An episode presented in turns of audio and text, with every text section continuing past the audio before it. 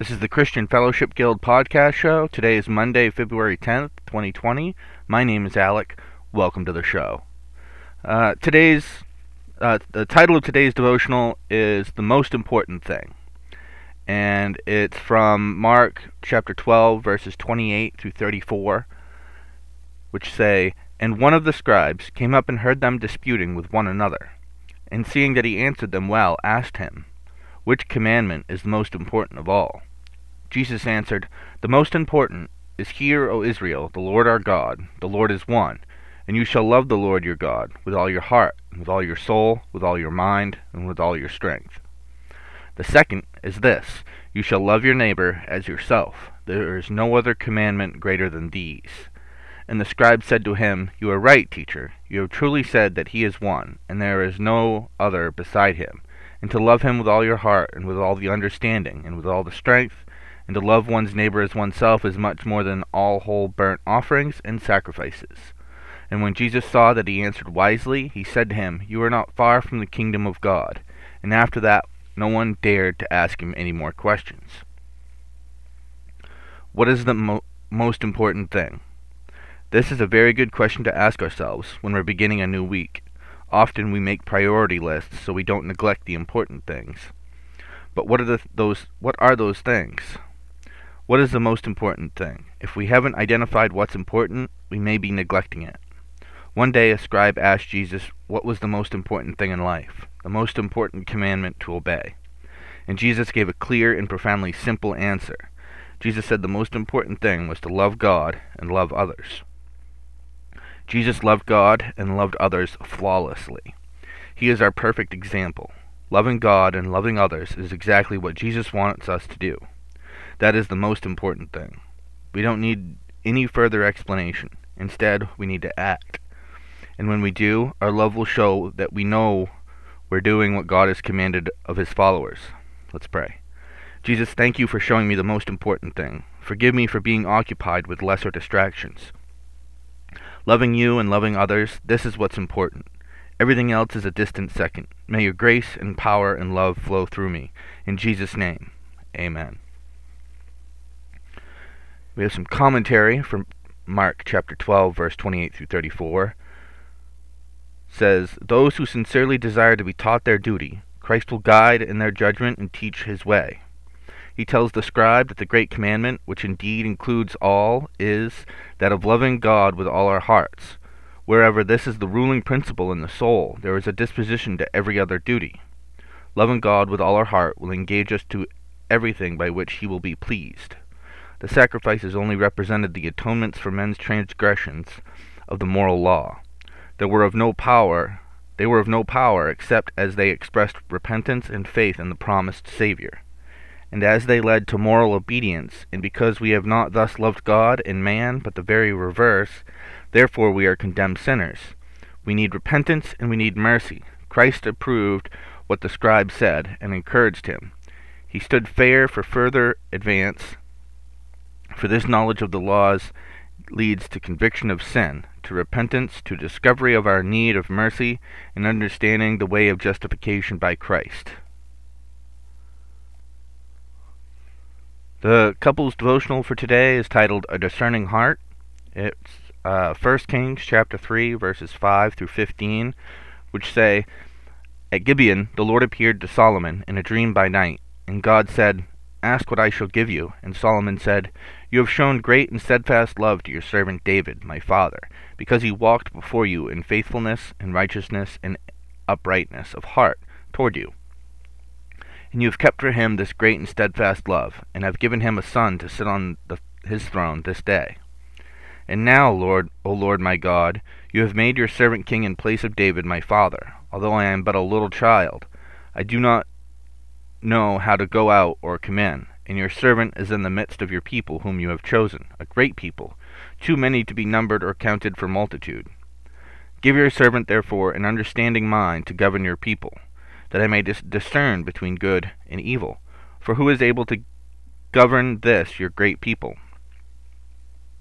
It pleased the Lord that Solomon had asked this, And God said to him, Because you have asked, and have not asked for yourself long life, or riches, or the life of your enemies, but have asked for yourself understanding to discern what is right, behold, I now do according to your word.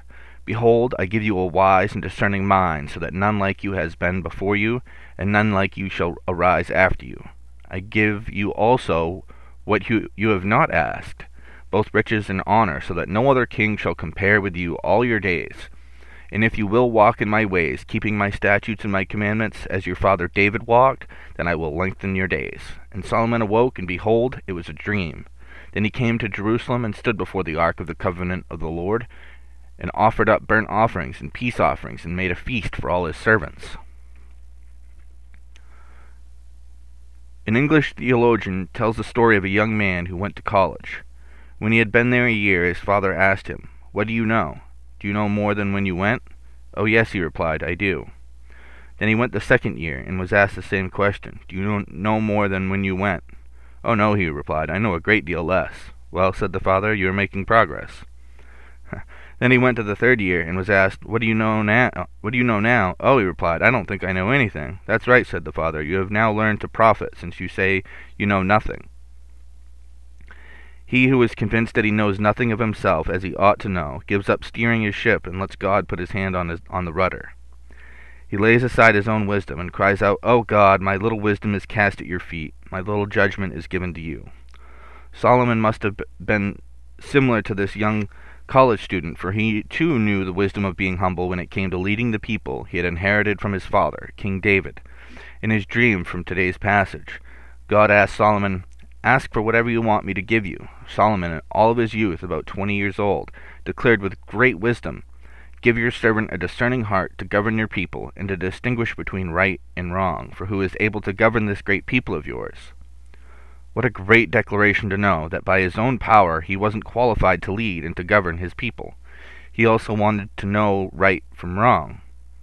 Mom and Dad, do you hear the simple humility of such a great man of God? If he didn't feel confident in that task, is it any wonder that sometimes we are dismayed at trying to lead our children properly? If Solomon could so humbly face God and ask him such a simple request, why should we feel at a loss when we too feel helpless? As parents, we need to put, be upfront when it comes to asking for discernment from God.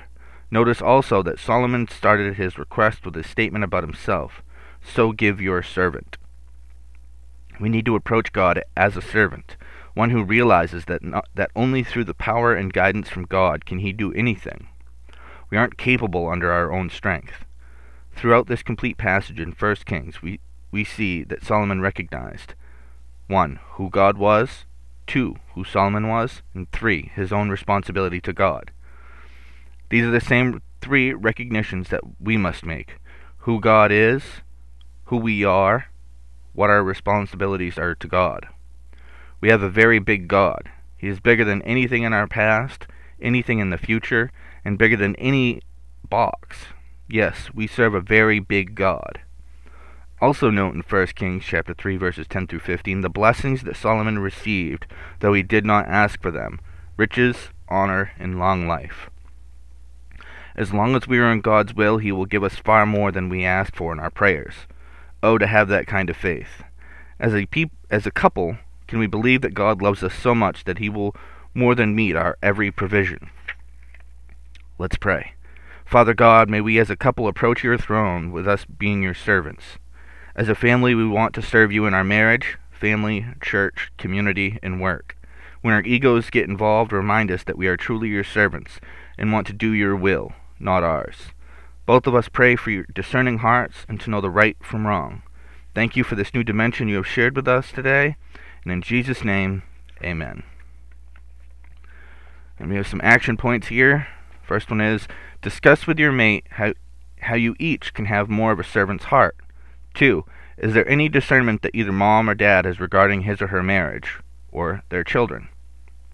Three, express verbally to each other what today's lesson meant to you.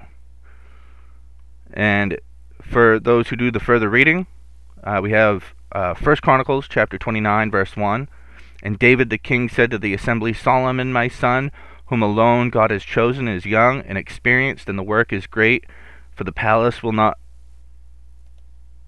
the palace will not be far for man, but for the Lord. Again, that's First Chronicles chapter 29, verse 1.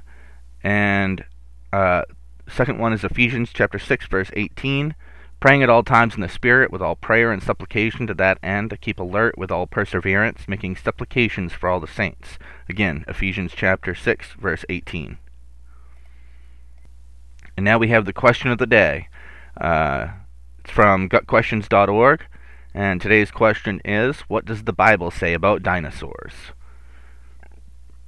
And their answer is this The topic of dinosaurs in the Bible is part of a larger ongoing debate within the Christian community over the age of the earth. The proper interpretation of Genesis and how to interpret the physical evidences we find all around us. Those who believe in an older age for the earth tend to agree that the Bible does not mention dinosaurs because, according to their paradigm, Dinosaurs died out millions of years before the first man ever walked the earth. The men who the, wrote, wrote the Bible could not have seen living dinosaurs. Those who believe in a younger age for the earth tend to agree that the Bible does mention dinosaurs, though it never actually uses the word dinosaur. Instead, it uses the Hebrew word, and I don't know if I'm going to pronounce this right, tannin, which is translated a few, few different ways in our English Bibles. Sometimes it's sea monster, sometimes it's serpent. It is mo- most commonly translated dragon. The tannin appeared to have been some sort of giant reptile. These creatures are mentioned nearly 30 times in the Old Testament and were found both on land and in the water. In addition to mentioning these giant reptiles, the Bible describes a couple of creatures in such a way that some scholars believe the writers may have been describing dinosaurs. The behemoth is said to be the mightiest of all God's creatures a giant whose tail is likened to a cedar tree. Job chapter 40, verse 15.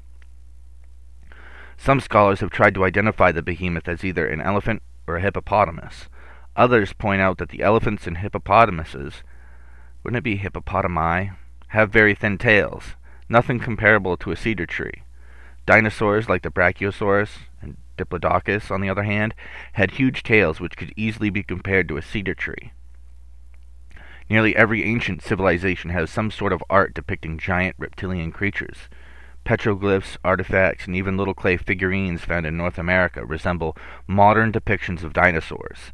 Rock carvings in South America depict men riding diplodocus like creatures, and amazingly bear the familiar images of Triceratops like, pterodactyl like, and Tyrannosaurus rex like creatures.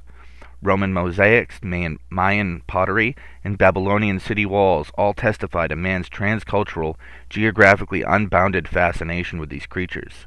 Sober accounts like those of Marco Polo's Il Milione mingle with fantastic tales of treasure hoarding beasts, in addition to the substantial amount of anthro- anthropic and historical evidences for the coexistence of dinosaurs and man.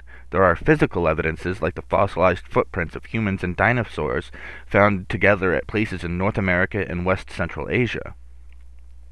So, are there dinosaurs in the Bible? The matter is far, far from settled. Depends on how you interpret, interpret the available evidences and how you view the world around you. If the Bible is interpreted in, interpreted literally, as young Earth interpretation will result, and the idea that dinosaurs and man coexisted can be accepted. If dinosaurs and human beings coexisted, what happened to the dinosaurs?